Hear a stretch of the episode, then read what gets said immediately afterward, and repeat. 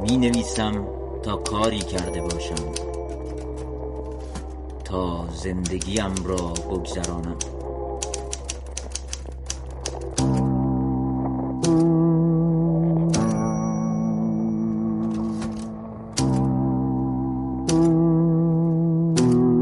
رادیو گوشه.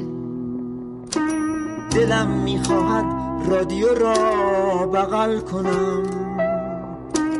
بوی تن من بخشی از موسیقی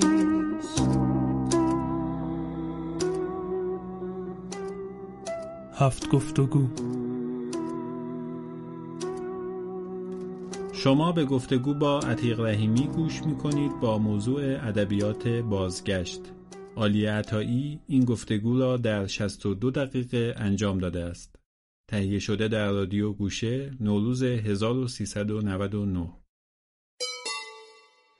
عتیق رحیمی نویسنده و کارگردان فارسی زبان افغانستانی فرانسویه که در واقع یکی از مهمترین جوایز معتبر ادبی فرانسه جایزه ادبی گونکور رو در سال 2008 برای رمان سنگ صبور کسب می‌کنه.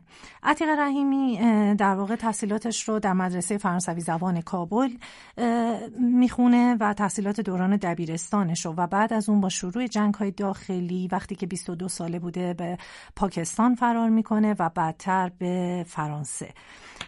و در سال 2002 میلادی عتیق رحیمی با برگشتن به افغانستان یک سری عکس تهیه می‌کنه که این عکس ها رو در کتابی به اسم تصویر بازگشت منتشر شده و در اختیار مخاطبین فارسی زبان هستش. و همیشه از کارهای رحیمی به خاکستر و خاک هزارخانه خواب و حراس و سنگ صبور لعنت به داستایوفسکی و همین کتاب تصویر بازگشت و آخرین اثر ایشون رمان سقاها اشاره کرد. عتیق رحیمی جایزه ادبی یلدا رو در ایران در سال 1382 به دست میاره. در حال حاضر دو کتاب تصویر بازگشت و خاکستر و خاک توسط نشر چشمه در ایران از زبان اصلی منتشر شده. سلام عرض می‌کنم جناب آقای رحیمی خدمت شما و از اینکه وقت دادین و با ما گفتگو می‌کنین خیلی ازتون ممنونم. سپاس از شما که وقت گذاشتین تا چنین مصاحبه داشته باشیم. اول که تبریک میگم بابت در واقع انتشار کتاب و این عکسای درجه یک و معرکه که دیدیم. و خب امیدوارم که همونجور که من خودم خیلی دوست داشتم این کار رو. مخاطبای به حال در حال حاضر ایرانی هم کار دوست داشته باشن یک مسئله که ما داشتیم این بود که حالا یه عنوانی داریم به عنوان ادبیات بازگشت اما خود شما برای این کتاب تصویر بازگشت همچین عنوانی رو میپذیرین؟ خب واضح کتاب است که از یک متن است که در آن به صورت افسانوی نه تنها قصه بازگشت خود را می‌کنم بلکه چگونه در سال 1984 عیسوی فرار کردم و بعد از 18 سال پس دوباره برگشتم. و در اون زمان خب بازگشتم برای سه روزه که اونجا در کوچه های کابل قدم می زدم بر من یک چیز خیلی انتظایی بود. یک چیز ناباور کردنی مانند خواب مانند یک رویایی که آدم می‌تواند در حالت بیداری هم داشته باشه. به هیچ واقعیت که می‌دیدم میشنیدم نمی‌تونستم باور داشته باشم. متوجه هستین؟ یک بازگشت بود بین واقعیت و رویا و کابوس. بله و این توی اون خود عکسا هست. یعنی انتخاب در واقع اون فضای سیاه و سفید عکسا بعد اون خوردگی فرو ریختگی عکسا خودش همش این کابوسه رو تداعی می‌کنه که این اتفاق است اینا سال 2002 گرفته شده درسته؟ بله. وقتی که طالبان سقوط کردن اینجا برای دو هزار بود دیگه فکر کنم دو هزار یک. طالبان در ماه نوامبر سال دو هزار یک سقوط کردن. دو هزار یک. بله. بله. بله بله. و بعدش من در ماه جنوری سال 2002 رفتم برگشتم افغانستان. به خاطر ساختن یک فیلم مستند در مورد چل سال اخیر افغانستان. یک فیلم مستندی که رفت آمد از بین زندگی خودم بین زندگی شخصیم زندگی خانوادگیم و زندگی تاریخی سرزمینم. و وقتی که آمادگی رفت بازگشت داشتم این از اینجا از فرانسه چند مجله مهم از من خواستن که از بازگشت خود تصویر بگیرم عکس های بگیرم و به اینها بیارم و قصه بازگشت خود برشان بنویسم. و وقتی که اونجا رفتم و وقتی که برگشتم به کابل واقعا با دو از این کمره های یا دوربینه های بسیار مدرن و دیجیتال بود با من. و هی میکشیدم که از این ورا از اون طرف و از این سو عکس بگیرم. ولی هیچ یک از این عکس ها با این کمره های مدرن اون حسی که داشتم اون حسی که در, در با این بازگشت و در برابر این همه ویرانی های کابل این همه چهره های خسته این همه نگاه های پر از تردید و شک افغان ها نمی‌تونستم به تصویر بکشم. هرچی می هرچی که می‌گرفتم به نظرم بسیار یک چیز عادی معمولی به نظر می رسید انگار که تمام رابطه بین من و سرزمین و زادگاهم ایجاد نشده بود و نمی‌تونستم اون چهره اساسی و هویتی را که در, در این چهره ها در این ویرانی ها جستجو می کردم با این کمره ها و این دوربین ها تصویر بکشم. به می ترتیب بسیار روز با یک ناامیدی قدم می زدم یک با چشمم افتاد به چی با این عکاسی هایی که در کابل به اطراف ولایت کابل. اونجا همیشان حاضر هستند و این کامره های دوربین های بسیار قدیمی است. این از قرن نزدهم که با اونها انگلیس ها آمده بودن افغانستان در اون زمان و چهره های افغان و طبیعت افغانستان از اون با اون عکاسی می‌کردن. و این کمره ها ماند افغانستان و افغان ها اینا از آن خود ساختن و از این استفاده می‌کردن صرف به خاطر عکس هویت. برای کارت های هویت برای شناسنامه ها و اینا. عکس فوری ما میگیم این اونجا بود که ما, ما اونجا میگیم فوری و ضروری. کمره های فوری و ضروری. به این ترتیب اینا که دیدم گفتم وای این است کمری که باید بتونم امرایش عکاسی کنم.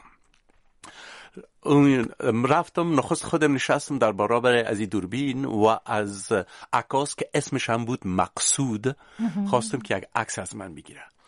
عکس گرفت دیدم که واقعا خودم هستم. او طوری که خودم می‌بینم بعد اجده سال بازگشت در زادگاهم. یک تصویر تقریبا مکدر خوابالود یک چیزی که انگار از قر... یک قرن پیش آمده و به من پس دوباره به خودم نگاه می‌کنه. امر بود که خواستم با این دوربین کابل هم عکاسی کنم. بعد از مقصود از عکاس خواستم که با من یک چند عکس از رودخانه کابل بگیره. یک بار خندید گفتین با این دوربین ها نمیشه این عکس ها رو گرفت. همه چیز مکدر همه چیز شور خورده همه چیز. به صورت نامنوس میای بیرون. گفتیم یک بار امتحان کنیم. یک امتحان کردم از رودخانه کابل عکس گرفتم. و که دیدم واقعا تمام تاریخ قدیم تمام هویت زادگاهم تمام نگاهم و این شهری که تازه از یک کابوس آمده بیرون این برم تصویر کشید. همون بود که از مقصود هم کمریش خریدم و او دو کمری مدرن که داشتم برش بخشیدم که اصلا خوابم نمی‌دید. بله. و بعدش هم ایشان به حیث به حساب دستیار خود گرفتم و برای مدت یک ماه به هر گوشه ها می‌رفتم و عکاسی می‌کردم. و همه افغان هایی که اونجا بودن برده های کابل منو که می‌دیدن میخندیدن. می‌گفتم بابا این خبرنگارا این عکاس ها با این کمره های عالی و مدرن میاین از افغانستان عکاسی می‌کنن. این پسر را ببین که آمده با چنین دوربین قدیمی میای عکس می‌گیره. خلاصه یک حاله هر بار هر قطع عکس که تقریبا برای هر قطع عکس یک ساعت تا دو ساعت میگذاشتم و در هر گوشه و کنار شهر کابل یک چی بگم دیگه؟ یک سرگرمی بود حتی بر مردم همون منطقه. خیلی هم خوب. عتیق جان من یه چیزی که برای خودم مسئله است توی دیدن اون عکس ها این بود که خب به هر حال قبل از دوران در واقع قبل از دوران طالبان یک نسلی مثل نسل ما که توی مهاجرت اصلا بزرگ شدن و پدر مادراشون مال افغانستان بودن. حالا در دوره کمونیستی اصلا به دنیا اومدیم. من اصلا زمانی که کابل رو دیدم هفت سال بعد از این بود که شما این عکس رو گرفتین. یعنی اولین بار سال 2009 رفتم. کابل. و الان که به تصویر عکسای شما فکر می‌کنم فکر می‌کنم که شما اون اون چیزی رو که توی اون عکسا نشون دادید حتی از خود کابلی که در سال 2009 من دیدم به اون چه که از تاریخ خود از تاریخ خود افغانستان می‌دونم نزدیکتره. یعنی همین که مثلا یکی از عکسام مردی که نشسته پشت سرش یه دیوار ویران فرو ریخته ای هست. الان دقیقا نمی‌دونم عکس شماره چند بود. اما وقتی که اون عکس رو می‌دیدم فکر می‌کردم خب این اینها کس و کار ما بودن. اینها آدمای ما بودن. برای خود من یکی از سوالایی که هست و می‌دونم خیلی مخاطبایی که شما توی ایران دارین کسای شبیه منن. برای همونم اینو دارم می‌پرسم که فکر می‌کنین چی, چی به نسل ما چی به نسل ما که نسل دو سه مهاجر محسوب میشیم شما تونستین نشون بدین توی این کتاب؟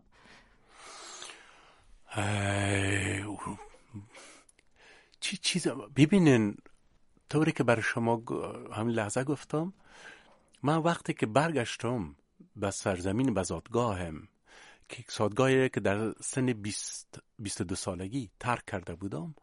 وازیست من هم او کابلی که ترک کرده بودم دوباره نیافتم. برای چون که در زمان کمونیست ها شهر کابل چنین ویران نشده بود. تمام ویرانی در شهرستان های افغانستان بود در دهکده های افغانستان بود جایی که روزها همه را ویران کرده بودند. متوجه. شهر کابل از چنین ویرانی ها در اون زمان محافظت شده بود. ولی بدبختانه در جریان جنگ های داخلی تمام شهر کابل تمامش نه ولی تقریبا نصف زیادش. یعنی سه چهارم شهر کابل ویران شد. بله بله. توی و این زمان من ندیده. و این و, و اینو ندیده بودم. چونی کابل را ندیده بودم. متوجه هستین؟ نه سوالمو میگم. شما یه کابلی رو دیده بودین. من نسل من ندیده بودم ما وقتی که بله همینو می‌خوایم. برتون یعنی یک هو همونو دیدیم. بله برای من اون کابلی که دیده بودم یعنی قبل از ترک کابل یعنی قبل از 1984 کابل دیگری بود. و وقتی که برگشتم کابل دیگره متوجه هستین؟ ببینین 18 سال بین ما بین من و زادگاهم 18 سال فاصله بود. منتها اگر درست دقیق فکر کنیم من 18 سال در یک فرهنگ دیگه در یک زمان دیگه در یک تمدن دیگه زندگی کردم. افغانستان در یک تاریخ دیگه در با در یک جهت دیگه حرکت کرد. متوجه هستین؟ فلحاظا این فاصله بین زادگاه و زادگاه ما خودم 18 سال نبود. تقریبا 36 سال بود. متوجه هستین؟ چون که هر دو به جهت های مختلف رفتیم. حتی این خیابان های کابل کوچه های کابل که زم در اون زمان به نظر بسیار بزرگ می آمد وقتی که برگشتم بسیار شهر کوچک. خیابان ها کوچک شده بودن به نظرم. خانه ها همش پایینتر و پخشتر ولی دیوارها بلند و بلندتر شده بودن. این بود. و از این خاطر نمی‌تونستم با واقعیت چنین وحشت و چنین ویرانی باور داشته باشم. بر ما چیزی که بود در اون زمان این نبود که من بتانم بخوایم یک تصویر از افغانستان و از این جنگ ها برای نسل های آینده بتام اینا. و چنین فکر نه در اون زمان چنین فکر نداشتم. من فقط می‌خواستم اون احساسی که برای من به وجود آمده بود با دیدن این ویرانی ها اونو به تصویر بکشم. متوجه هستین؟ آره, آره. و این بود. حتی باور کنین به مدت سه روز حس شامه هم کار نمی‌کرد. اصلا بو نداشت چیز به من. آخ می‌فهمم. و حتی حتی این بو نداشتن هم همه چیز برای من رویایی ساخته بود. کابوسناک ساخته بود. ولی همین که آیستا آیستا با این عکس شروع کردم به تصویر کشیدن زادگاهم و بازگشت خود را تعریف می کردم آیستا آیستا حتی حس شامه هم به کار افتاد. و اونجا اونجا بود که آیستا آیستا باور کردم به این ویرانی ها و باور کردم به او گذشته که ما در این ویرانی ها رها کرده بودم. و من خاطر چیزی که میپالم در این تصویرها چیست؟ در اصل او خاطره های کهنی که داشتم با برادرم و با مادرم و در کوچه هایی که قدم می زدم و در باغچه هایی که می بودم حتی باغ بابا را زیاد عکاسی کردم. چون که در اون زمان یادم میاد که با برادرم و با مادرم همه روزای جمعه به باغ بابر می رفتیم. متوجه هستی این چیزها بود بیشتر در مورد ویرانی و خاطره های ویران زندگی خودم بود تا در مورد شهر کابل. همیشه یک چیز مهم اتفاق میفته در وجود هر انسان. هر بار این زخمهای درونی خود ماست که چشم ما را باز می‌کنه به زخمهای دیگران به زخمهای دیگران. این زخمهای درونی خانوادگی و شخصی خودم بود که چشم مرا باز کرد به زخمهای شهر زادگاه. بله این که کاملا حرف شما درسته و اینکه مثلا این ها سیاه و سفید بود و یک تجربه بود که من و حالا یکی دو تا دیگه از دوستانم که بزرگ شده های ایران بودیم و کابلی ندیده بودیم وقتی که وارد کابل شدیم من اولین چیزی که حالا شما میگین شامه از دست رفت من اولین چیزی که احساس کردم اینه که شهر رنگی نداره. بعد یادمه که یک مردی در جل... توی فرودگاه ایستاده بود و من یه روسری زرد سرم کرده بودم. تا اومدم بیرون از یعنی انقدر هنوز رنگ ها هنوز در شهر وجود نداشت که تا منو دید گفتش که او چه رنگ می باشه یعنی اصلا حاضر نبود که یعنی بپذیره که یک زنی الان یه چیز رنگی سرشه و این رنگه که از تو این کتاب حذف شده الان به نظر من خیلی اون زمان رو نشون میده. هرچند که نمی‌دونم حالا شما اوضاع فعلی رو چطوری می‌بینین تو افغانستان و فکر می‌کنین اگه الان دوباره برای عکاسی بخوایم برگردین اونجا چه عکسایی می‌گیرین؟ امروز اگر برگردم به افغانستان ببینین امروز متاسفانه اون زمان ویرانی ها بود ولی حالا دیوار هاست دیوارهایی برای حفاظت سفارت ها بله. دیوارها برای حفاظت شرکت ها اوتل ها گستاوز ها میمانخانه ها این هاست و حالا فکر می‌کنم عکس امروز عکس است از این شهری که در جستجوی صلح است در جستجوی محافظت خود است شهری که در ترس زندگی می‌کنه. شهری که الان نه شهر که در واقع حالا به نظر من کشوری که الان دیگه خیلی علاقه منده که مهاجراش برگردن و حتی یادمه که یک صحبت هم می‌کردن با کسایی که توی کشورهای دیگه به دنیا اومدن و بزرگ شدن و به اینا هم می‌گفتن که برگردین. اما اصلا تجربه وطن دیگه تجربه مخدوشیه الان برای یک جایی مثل افغانستان حداقل. یعنی فکر می‌کنم حالا شما میگید که این ادبیات بازگشت این راستش محوریت این صحبتی که داریم با هم دیگه می‌کنیم برای خود من انقدر مهم بود که چون به این بازگشته هر آدمی توی سرش فکر می‌کنه یعنی هر باری که میره فکر می‌کنه که دیگه دیگه قرار برگرده بله. دیگه می‌خواد بمونه دیگه قرار درست بشه بله. و خب من می‌دونم که طیف مخاطب های عتیق رحیمی در ایران یک بخش زیادیشون کسایی که اصلا بچه های ایران محسوب میشن از والدین افغانستانی و اینا حتما تو سرشون به این بازگشته فکر می‌کنن و این کتاب رو می‌گیرن و این عکس ها رو نگاه می‌کنن. و برای این نسل مهمه که اگر بخوام برگردن به کجا برمیگردن؟ و خب حالا من فکر می‌کنم که پرونده کتاب تصویر بازگشت رو الان ببندیم و بریم سر یه رومانی که از شما منتشر میشه. به خاطر اینکه در واقع مثلا ما دو تا مبحث داریم. یکی میگن ادبیات مهاجرت یکی هم میگن ادبیات بازگشت.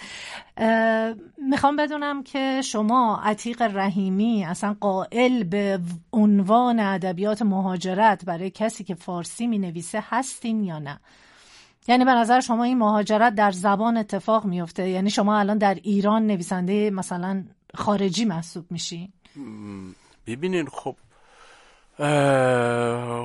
من اصلا به چین چیزای راستش رو بپرسین فکر نمی کنم و اصلا نمیفهم که بگی آیا خدا والا می نویسم به خاطر بنویسم برای ادبیات مهاجرت یا ادبیات بازگشت. راستش هیچگاه از خود چنین سوال نمی کنم و هیچ گام نخواستیم که در چنین چوکات های مکتبی قرار بگیرم.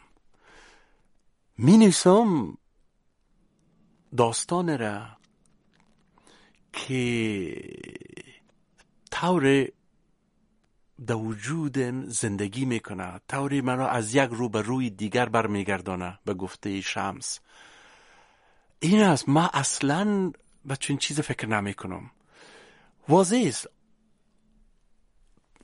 اگر فکر کنیم من مدت زیاد است که در اروپا زندگی می کنم در یک فرهنگ دیگر در یک زبان دیگر. من در فرانسه تحصیل کردم. در فرانسه بیشتر زندگی کردم تا به زادگاهم. طبعا این فرهنگ خارجی زبان خارجی همش تاثیر می‌کنه به شکل نوشتنم. به شکل فکر کردنم به شکل خواب دیدنم حتی به افغانیتم و با نگاهم به افغانستان. متوجه هستین؟ تا اگر من این فاصله را نمی داشتم با افغانستان سرزمینم فکر نمی کردم که خاکستر و خاک را می نوشتم. خاکستر و خاک حتی هزار خانه خواب و اختناق. بر ما این دو داستان بس نوستالژیک هستن. متوجه هستین؟ ببینید بعد از اون بعد از یعنی بازگشت و این تصویر بازگشت که ببینین یک تغییر به به نگاهم در مورد افغانستان است. متوجه هستین؟ و بعدش داستانهای دیگه بخصوص سنگ صبور و لعنت بر داستایوفسکی. من واضح یک می‌تونم که بگم در نوشتارم دو مرحله رو می‌بینم. یک مرحله قبل از بازگشتم و مرحله دیگه بعد از بازگشتم به افغانستان. قبل از بازگشت به افغانستان نگاهم در مورد این پدر دستگیر این پدر که در از خود سوال می‌کنه چگونه با بره و فرزند خود را که در معدن زغال سنگ کرکر کار می‌کنه با این نوی خود اینا چی چیز در ذهنش میگذره؟ و از همه چیزهایی که می‌گفتم بیشتر حتی از خاک که قسم می‌کنم. از آفتابی که قسم می‌کنم از گرمی هوا که صحبت می‌کنم حتی از رنگ لباس ها و اینایی که صحبت می‌کنم بیشتر رنگ و بوی نوستالژیک داره. متوجه هسته اما از اون به بعد بیشتر خون است باد است دود است در کارهای من رمان سنگ صبور بعد از خاکستر و خاک نوشته شد دیگه. درسته؟ بله. و این رمان برنده جایزه گونکور شد و خب خیلی هم رمان پر اقبال و پر مخاطبی بود. اما در خود افغانستان من این رو به خاطر اینکه مثلا از منتقدای ادبی افغانستان شنیده بودم. می‌گفتن که عتیق رحیمی ما رو خوش نشان نمیده. یعنی اینکه خیلی هر باری که من یادم با اینا صحبت می‌کردم به همینو به من می‌گفتن که ما را خوش نشان نمیده. ما آقانها چنین نیستم یعنی خیلی در حال تطهیر خودشون بودن نسبت به رومانی که داشت افغانستان زمان طالبان رو نشون می‌داد و اوج جنگ و هم گرفتن در واقع در واقع تسخیر کردن شهر کابل. من فکر می‌کنم که یک بخشی از این انکار انکاری که در خود مخاطبین افغانستان وجود داشت به خاطر این بود که اون رمان خیلی برهنه و پر از واقعیت داشت قصه رو تعریف می‌کرد. و بسیار رمان مهمی در تاریخ در واقع نمی‌خوام بگم ادبیات به خاطر اینکه این اصلا بسیار رمان مهمی در تاریخ جنگ های افغانستان محسوب میشه. و چون داره یک بازه ای رو میگه که ما از اون بازه چیزی نخوندیم. مثلا توی رمان های دیگه بود توی رمان های دیگه ای که نویسندگان حالا افغانستان نوشتن هستش یه چیزایی. ولی هیچ کدوم اندازه سنگ صبور باز نمیشه. البته سنگ صبور با این ترجمه این که در ایران به هر حال پیدا شد. آه بله. آره و خب در مورد سنگ صبور بگی. بله. ببینید من باز هم هیچگاه ادعا نکردیم و ادعا هم نمی کنم که می نویسم تا واقعیت های تاریخی افغانستان را به دنیا معرفی کنم. نه من تاریخ نویس نیستم متوجه هستین؟ من فقط داستان می نویسم یعنی باز هم قصه و سرنوشت یک انسانی که قصهش در وجودم پیدا شده از یک رو به روی دیگه برگشتانده. چیزی را در وجودم به وجود آورده چیز در تفکرم به وجود آورده. یک لحظه زندگی مرا برگشتانده به سو به جهت دیگری من این بر من مهم است. متوجه هستین؟ این که آیا یک رمان تا چی حد می‌تونه نمایانگر واقعیت تاریخی و اجتماعی یک کشور و یک سرزمین و یک مردم باشه؟ به چنان اعتبار ندارم. ببینین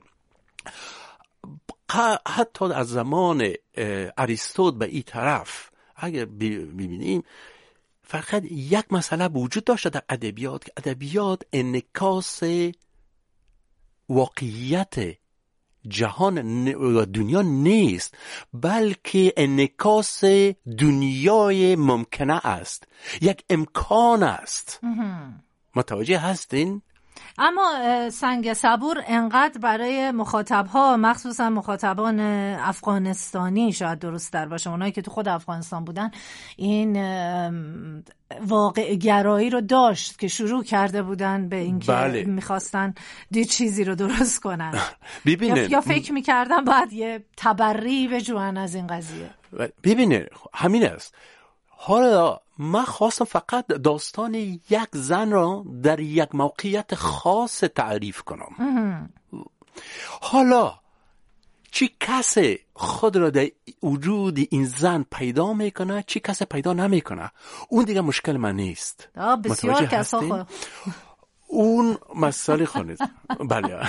اون دیگه اون من زامن چونین چیز نیستم. متوجه هسته این برای ما حرف دوم همین است که ببینین ما شد ما افغان ها مانند بسیار کشورهای دیگه هم قسمی که میگیم در زبان خود دیوار نمکش هستیم. متوجه هستیم بله, یعنی بله. چی؟ یعنی که هر اتفاقی که میفته و هر اتفاق, اتفاق تعریف می‌کنین یک بار هر افغان فکر می‌کنه که شما در مورد از او صحبت می‌کنن بله بله. اونا مانند دیوار نه ما به خود کش می‌کنن. این دو مسئله را مطرح می‌سازم. یا اینکه چون که خود را در این میافه از او خاطر و نمی‌خواه چون این چیز را کسی دیگه در وجودش ببینه. از این خاطر این را رد می‌کنه و نقد می‌کنه. یا این که متوجه هستین به نظر این تاریخ نویسی و قصه نویسی در ذهنش قاطی پاتی شده. یا بعضی به مردم جنوب گدوت شده. فکرتان است؟ این است. و یک مسئله اساسی را هم این مسئله نشان میده. یعنی چی؟ ببینین رمان در غرب به وجود آمد. همزمان با پیدا کردن آگاهی در مورد فردیت انسان. با ف... یعنی که داستان رمان به خصوص به وجود آمد تا موقعیت یک انسان را در یک زمان خاص در جامعه خاص نشان بده. یک انسان یک موجوده یک فرده. و واضح است با نشان دادن موقعیت اجتماعی و تاریخی از این فرد نگاه هم است به جامعه و به تاریخ که در او این شخصیت زندگی می‌کنه. اما این فراموش نکنیم که این نگاه شخصی یک انسان است. نگاه شخصی یک نویسنده است متوجه هستین؟ بله. نویسنده خودش هم یک فرد است فلازا چی میگذره ما اوانات چون که این آگاهی در این آگاهی در مورد فردیت خود نداریم و خود را بیشتر مربوط خانواده خود مربوط جامعه خود مربوط مذهب خود مربوط قوم خود می‌دانیم. بله، بله. فلحاظا فر از فردیت خود فرار می‌کنیم. و به این ترتیب اگر داستان باشه ما فکر می‌کنیم این داستان نگاه است به جمع نه به فرد. من میگم که نه شاید این زنی که در سنگ صبور است شاید یک زن باشه در افغانستان. شاید هیچ وجود نداشته باشه شاید زن است که ما تصور کردیم. و شاید زن است که من می‌خوایم که چونین باشه یعنی با چونین شعور و با چونین غضب و با چونین نیرو و با چونین خاص و حوث و هوای زندگی کردن. برای من این مهم است. اگر چون کسی هم وجود نداشته باشه می‌خوایم که چون این زن اگر در چون این موقعیت زندگی کنه چونین باشه. تمام. خیلی هم ممنون. من ادامه یعنی در ادامه گفتگویی که با جناب عتیق رحیمی دارم. یک سوالی که خیلی برای خودم هم مهمه. اینه که شما ستا رمان اولتون رو به زبان فارسی نوشتین و بعد از اون به فرانسه نوشتین. واقعا انتخاب زبان الان برای شما چه جایگاهی داره؟ یعنی تعلق خاطری به زبان فارسی دارین یا براتون زبان صرفا ابزار انتقاله؟ این یک بحث خیلی کلان است و بسیار کسها را نویسنده را بسیار نویسنده را درگیر کرده ببینین. مربوط به این است که باز هم شما از ادبیات چی تعریف دارین؟ و بخصوص از رمان.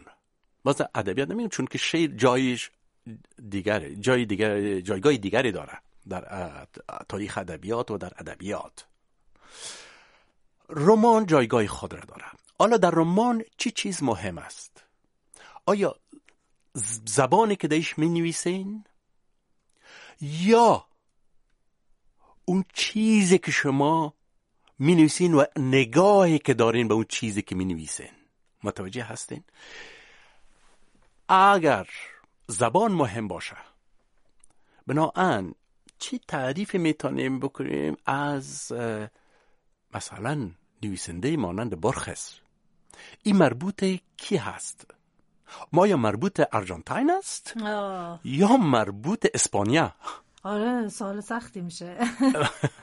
اینی اینجا از مسئله. فکرتان است؟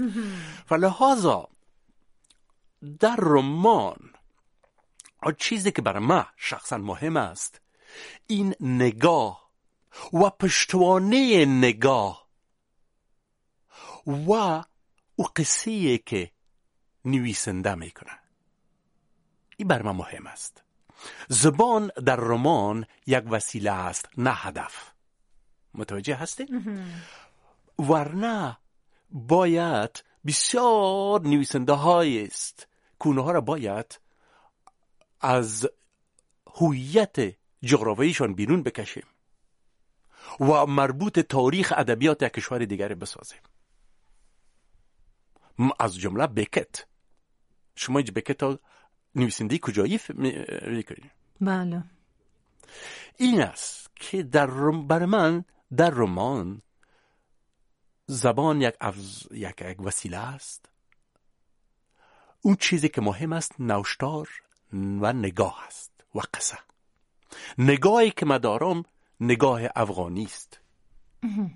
زبان فرانسوی. بله اینو که حالا به هر حال فکر می‌کنم این این مهمترین بحثیه که توی همه جنس نویسنده های مهاجر از نسل یک تا دو و سه همیشه مطرحه. چون نگاه همیشه نگاهیه که به چیزیه که در ذات و در اصل وجود داره و زبان مدام در تغییر و حتی زاویه های دید نوع نگاه کردن. مثلا اینکه شما یک چیزی که دارین اینه که این تصویر قربانی تصویر قربانی رو به اون شدت نمی‌سازین که ما تو کار خیلی ها می‌بینیم. یعنی شما انقدر خود شخصیت های داستان هاتون یا حتی حالا تو فیلم ها که بهش می‌رسیم توی فیلم هم شما آدم ها رو انقدر قربانی نمی‌بینین که حالا تو تو کارهای خیلی نویسنده های دیگه خوندیم دیگه نخوام مثال بزنم و اینا. دوست دارم در مورد این مفهومم حرف بزنیم چون به هر حال یکی از مفاهیمیه که خیلی باش, درگیرن. فکر می‌کنم وقتی که مهاجری یا پناهنده ای قطعا قربانی هستی. در مورد این هم توی شخصیت های داستاناتون و فیلم هاتون برامون صحبت کن قربانی چی؟ قربانی جنگ. یعنی حالا برای در واقع ماها که جنگ یعنی مثلا فکر می‌کنی که وقتی در یک کشور دیگه قرار داری تو اون کشور مثلا نه به اندازه ایرانی محسوب میشی نه به اندازه مثلا فرانسوی محسوب میشی نه به اندازه افغانی محسوب میشی. از هر چیزی یک نصفه ای داری. اتفاقی که میفته اینه که فکر می‌کنی خب شاید قربانی هستی. قربانی چیزی که درش دخالتی نداشتی. اما این تو شخصیت های شما کمه. من فکر می‌کنم شما به این قربانی بودن فکر نکردین. شاید هم اشتباه بگم الان. ولی دوست دارم که از خود شما بشنوم. ببینین برای من مهاجرت قربانی نیست. فرار از قربانی است.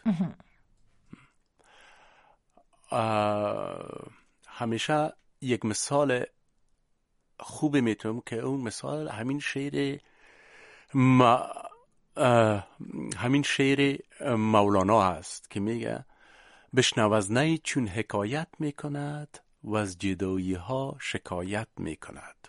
تا آخر. خلاصه. در این شعر واضح خیلی همه به این شعر پرداختن و همه از این تعریف های بخصوص و ویژه داشتن. ولی برای من یک مسئله را در این شعر می‌بینم. ببینین. اگر این گیاه را اگر از نیستان نکنیم نبریم این نه می‌تونیم ازش نه به اصطلاح نا موسیقی بسازیم و نه وسیله نوشتن. قلم نی. ببینید برای من مهاجرت تبعید چونین اتفاق چون حادثه ایجاد می‌کنه در وجود یک انسان که ای از نیستان بریده میشه ولی ازیش چیز دیگری ساخته میشه. متوجه هستین؟ یک نوع به اصطلاح براتان بگویم یک نوع مسخ صورت می‌گیره که این مسخ ما در ذات خود در, در, در کار خود و در زندگی خود به صورت قربانی نمی بینم بلکه به صورت یک نوع اما قسمی که فروغ فرازاد گفته بود یک تولدی دیگری می بینم در چنین هجرته. در چنین تبعیده متوجه هسته؟ اینه بر ما مهم که آدم از مهاجرت خود و از طبیعت چی چیزی می‌تونه به وجود بیاره بیافرینه. یک به خاطر چی؟ چون که اگر به تاریخ انسان فکر کنیم انسان همیشه از بد و پیدایش در آوارگی و سرگردنی و هجرت بوده. اگر به حساب مذهبی هم فکر کنیم ببینید نخستین کسانی که تبعید شدن حضرت آدم و بیبی بی هوا بودن بعدش هم حضرت ابراهیم اینا. و از حضرت موسی و حتی در اسلام ما شما ببینین تاریخ ما شروع میشه از هجرت حضرت محمد. یعنی هجرت در تار پود انسان وجود داره ما از خاطر این مسائل به یک حساب هویت های و ریشه ها که ما ریشه ها داریم و که اینو اینو ما از این چیزها فکر می‌کنم فاصله گرفتیم. می‌کنه انسان در ذات خود انسان درخت نیست. انسان انسان است. انسان ریشه نداره. انسان باید همیش در رفتن باشه. بیشتر من فکر می‌کنم پیش از اینکه درخت باشه انسان آب است. این چیزهایی که شما گفتین به قول خودمون یعنی منو خیلی خوش میاد که اینا رو میشنوم به خاطر اینکه می‌دونم خیلی ها که الان صدای عتیق رحیمی رو میشنون و خب سنشون از شما کمتره و به این ریشه همیشه فکر کردن. اینکه بشنون که آدم درخت نیست و آدم آبه خیلی خوشحالشون می‌کنه و اینکه انگار یک یک هویتی پیدا می‌کنی برای خودت که خب من آبم.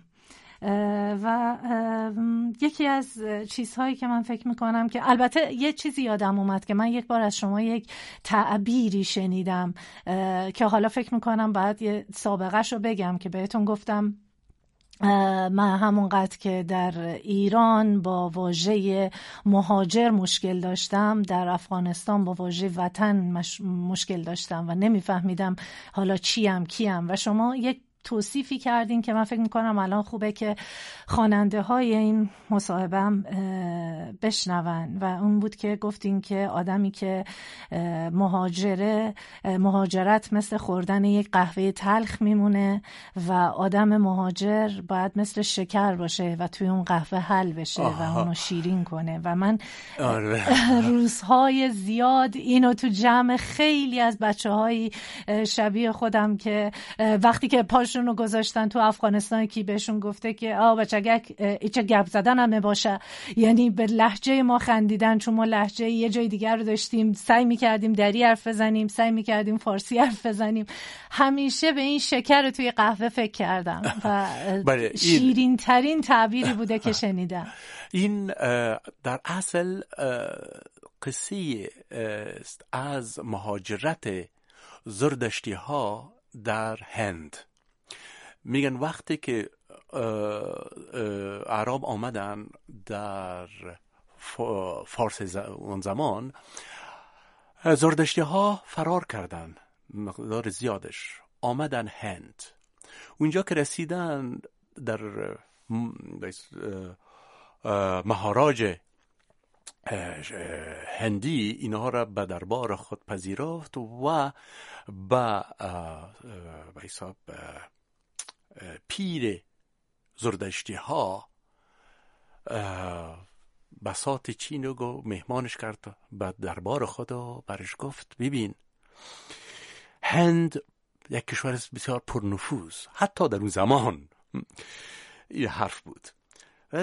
برای مثال برایش یک کاسه شیر آورد. گفت ببین این هند مانند این کاسه پر از شیر است. لب با لب پر شده اگر یک قطره شیر دیگر به این بریزم شیر از کاسه میریزه بیرون.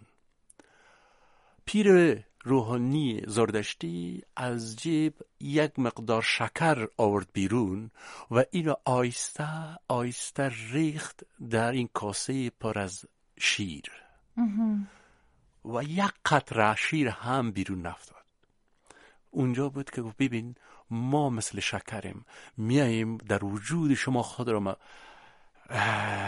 گم می‌کنیم و برای شما یک ذایقه دیگه هم یک مزه دیگه هم میتیم خب این حرف حرفای شما خیلی بله. این ایناش خیلی شیرینه شاید حتی برای من که دارم باتون صحبت می‌کنم و کاراتون رو خوندم و اینا شیرین تر از حرف زدن درباره ساختار و رمان و کتاب و همه اونچه که به حال موجوده و آدم های اهل فن و مخاطبانش دنبال می‌کنن من عتیق جان یکی از چیزهایی که دوست دارم در حرف بزنم سینماه و اینکه شما خب اصلا از این سوال کلیشه ای رو نپرسم که بیشتر خودتون رو نویسنده می‌دونین یا سینماگر می‌دونین. بیشتر کدومیم؟ چند درصد اینیم ده درصد اونیم. یک چیزی که دارم اینه که نسبت به این دوتا مدیوم به عنوان ابزار انتقالی حالا فارغ از ارزش گذاری شما حرف خودتون رو با کدوم یکی راحت تر زدین؟ و فکر می‌کنین که کدوم تونسته در مخاطب شما در طیفی که قرار بوده شما رو بخونن یا ببینن تاثیرگذارتر باشه؟ خب این دو سوال, دو سوال است. یک سوال که مربوط خودم میشه این که خودم در کدامش خود را بیشتر و راحت حس می‌کنم. از لحاظ راست نمی‌فهمم. این یک سوال است که هیچ وقت از باز هم از خود نکردیم و هر بار وقتی که می نویسم از خود میفتم چرا می نویسی برو به دنبال سینما. حداقل این همه شک و تردیدهای که داری این را با با تیم فیلمبرداری تقسیم می‌کنی. با اونها فوش میدی اونها را اذیت می‌کنی. تمام غضب درونی تا می‌تونی بریزی بیرون بالای کسهای دیگر شخصت های دیگر کسهایی که به دورت هستن. اینا. و وقتی که دوباره فیلم می‌سازم و می‌بینم این همه ساز و سامان و این همه درگیری های مالی و تکنیکی و این و آن. بعد میگم اتی چرا فیلم می‌سازی؟ برو در یک گوشه کنار آروم بنشین قلم کاغذ بنویس. دیگه. هیچ بنویس بنویس. تمام. چرا خدا درگیری این همه کارا می‌سازی؟ ببین این هست. و واقعا همین ای فکر می‌کنم و همین است که همیشه وقتی که فیلم می‌سازم بیشتر خواب و رویای نویسندگی در ذهن میپرورانم. و از خاطر شاید هم فیلم های بیشتر ادبی است تا سینمایی. آره مثل خاکستر خاک. فیلمش هم ادبیاته. و وقتی که می نویسم و در اون زمان که به سینما فکر می‌کنم بعد این هم ناخداگاه نشته من تحت تاثیر قرار میته و از او خاطر بیشتر رمان های می که تصویری هستن. یعنی مثلا فکر می‌کنم که می‌خواین یه چیزی رو بگیم. ذهن شما قالب تصویر رو داره چه در کلام چه در انتخاب مثلا حالا مدیوم سینما برای انتقال حالا هر مضمون قصه هر چیزی که تو ذهنتونه. تماشاگران فیلم برخلاف میگن که وقتی که ما فیلم رو می‌بینیم فیلم های تو می‌بینیم حس می‌کنیم که در عقب کمره یک نویسنده هست. و به می ترتیب وقتی که آثارتون رو می‌خوانیم می‌بینیم که اون کسی که اینو نوشته یک سینماگر است. این است. واضح است همون قسمی که براتون گفتم همیشه اون نیستم در اون جایی که هستم. می‌فهمم. می‌فهمم. و خب این که شما به هر حال جزو کارگردان هایی محسوب میشین که رمان خودتون رو ساختین. هم سنگ صبور هم خاکستر و خاک تا جایی که من می‌دونم کاریه که شما از کارهای خودتون ساختینش. و خب جهان خیلی برای شما جهان ساخت پرداخته شده ای در خود ادبیات بوده. حالا سلیقه شخصی این چیزی که میگم. من وقتی که رمان سنگ صبور رو خوندم تازه با مثلا حالا شرایط ترجمه باز هم مثلا وقتی فیلم سنگ صبور رو دیدم رمان رو بیشتر دوست داشتم. یعنی ولی این تعبیری که گفتین که پشت اون رمان فکر می‌کنین که یک سینماگر هست. الان که بهش فکر می‌کنم میگم آره چه درسته. این تعبیره. یعنی اون, اون چیزیه که میبینیمش. خب پس شما قراره که حالا حالا همینطوری ما عتیق رحیمی رو بین سینما و ادبیات و و و و و باقی هنرهایی که انجام میدین مثل مثلا حالا چیزهایی که من می‌دونم خطاطی نقاشی و تصویرگری هایی که می‌کنین شما شما رو در عالم هنر ببینیم. در هر گوشه ایش از شما یه کاری باشه. ببینین و فکر می‌کنم بیش از همه در جستجو هستم. همونطوری که در تصویر بازگشت نوشتیم و که می‌بینیم تا جایی که کلمه به من اجازه میته که موقعیت خود را خود را و حس خود را بیرون بکشم می نویسم و وقتی که نمی‌تونم پناه می‌برم به تصویر.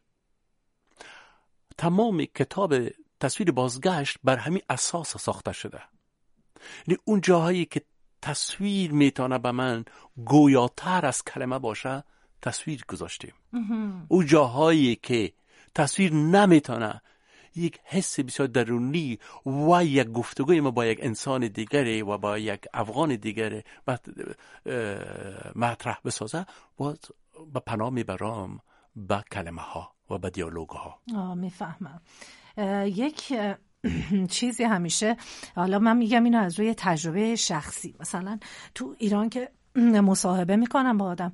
از یه جا میان می‌پرسن که به نظر شما دورنمای هنر افغانستان چیست؟ خب من همیشه هم فکر می‌کنم چه می‌دونم که چیست. یعنی هیچ تصویری از دقیقا این دورنمای هنر ندارم.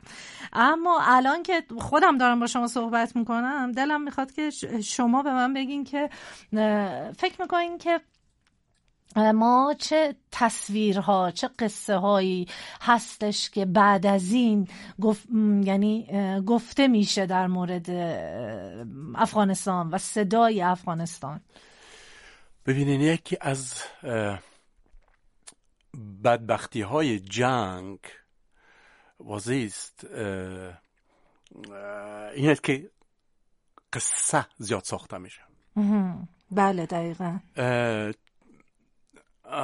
چون که در جنگ اگر درست دقیقا فکر کنیم با وجود این همه کشتار و خونریزی و بدبختی و فقر و هر چیزی که با خود داره یک اتفاق میفته که شخصت ها خود نمایان می‌سازن. سیاست ها خود نمایان می‌سازن. تفکرها و اندیشه ها خود را نمایان می‌سازن. جنگ پرده برمیداره ما ماسک برمیداره صورتک ها را از انسان ها برمیداره. متوجه هستین؟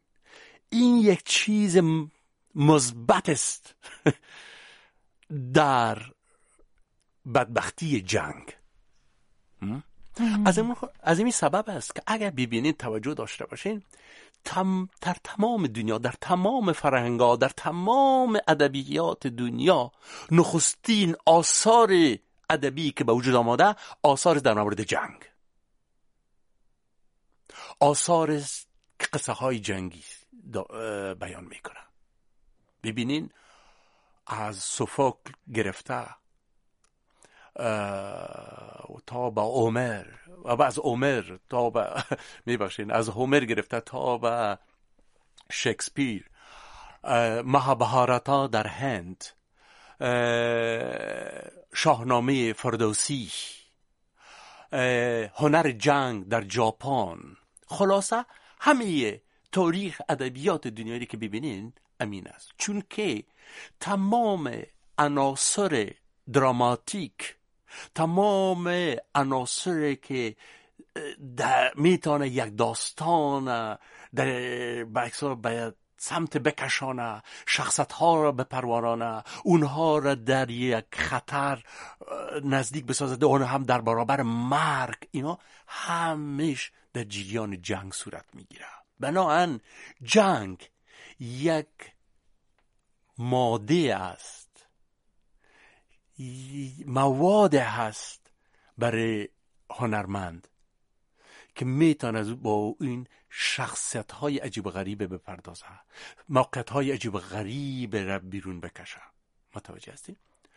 این است بدبختانه. یعنی فکر می‌کنیم ما بعد از این هم تا همیشه قرار درباره جنگ بنویسیم. یعنی حالا این این این سوالات رو کمی شخصی تر ببینین. چون من خودم نگاه می‌کنم می‌بینم من هر چی که می‌نویسم به این جنگ مربوط میشه.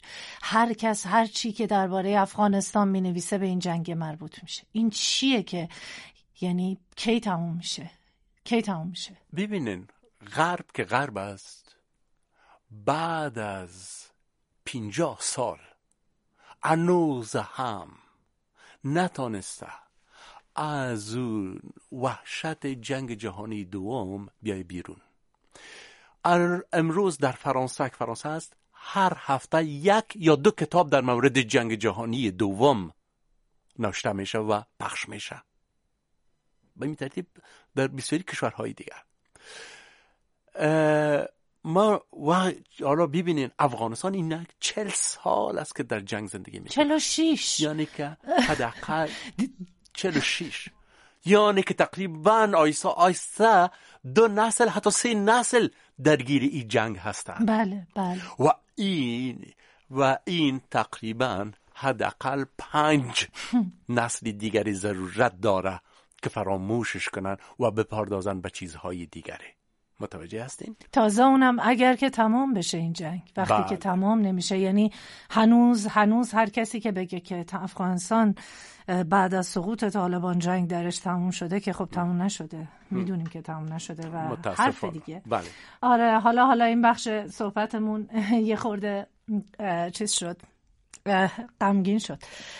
یک چیزی که من می‌خوام به عنوان در واقع سوال آخر از عتیق رحیمی بپرسم. و اون اینکه به هر حال الان این کتاب های شما توی ایران منتشر شده دست مخاطبان فارسی زبان قرار می‌گیره. می‌خوام بدونم که چه چیزی چه حرفی دارین که به مخاطبای خودتون بزنین که هم زبان هم زبانی باعث میشه که این کتاب های شما رو حداقل بدون ترجمه بخونن و ارتباط برقرار کنن. امید است که با این همزبانی برسیم به همدلی. تمام؟ همین؟ همین. خیلی هم خوب خیلی هم ممنون. فکر می‌کردم که صحبت زیادتری شاید بخوایم برای در واقع مخاطباتون بکنین توی ایران. ولی خب فکر می‌کنم همدلی واقعا تهشه دیگه. یعنی ببینید من زمان در یکی از نامه های سرباز که نوشته بودم یک مسئله را مطرح ساختم که من به حیث نویسنده افغانی که به فارسی می نویسه و به فارسی فکر می‌کنه و گاگای هم به فرانسوی می نویسه بر ترتیب و همیشه آثار می‌بینیم که ترجمه میشه و استقبال میشه در ایران. گفتیم که واقعا ما با هم نه تنها یک زبان فرهنگی داریم بلکه یک فرهنگ زبانی هم داریم. اون هم مشترک است با ما خودمون بله بله دقیقا. این که من مثلا یکی از چیزهایی که همیشه بهش فکر می‌کنم اینه که اگر که یعنی به هر حال توی فضای ایران همیشه نویسنده ها هنرمندها و کسایی که به هر حال در حوزه های فرهنگی کار کردن حالا همیشه با روی گشاده ای ازشون استقبال شده و کارهاشون خونده شده و مخاطب داشته. و خب این یه خورده ریشه عمیقتری داره از این مرزهای سیاسی که کشیده شده. یعنی انگار که این همزبانیه یک مرز فرهنگی خیلی گسترده تری رو باز کرده که این مرز فرهنگی شامل ادبیات و هنر نشده اگه شامل سیاست شده. و همچنان اینا مخاطب داره و خب آدم ها خوبن حالشون خوبه با خوندن آثار نویسندگان افغانستان و همتا شعر بله.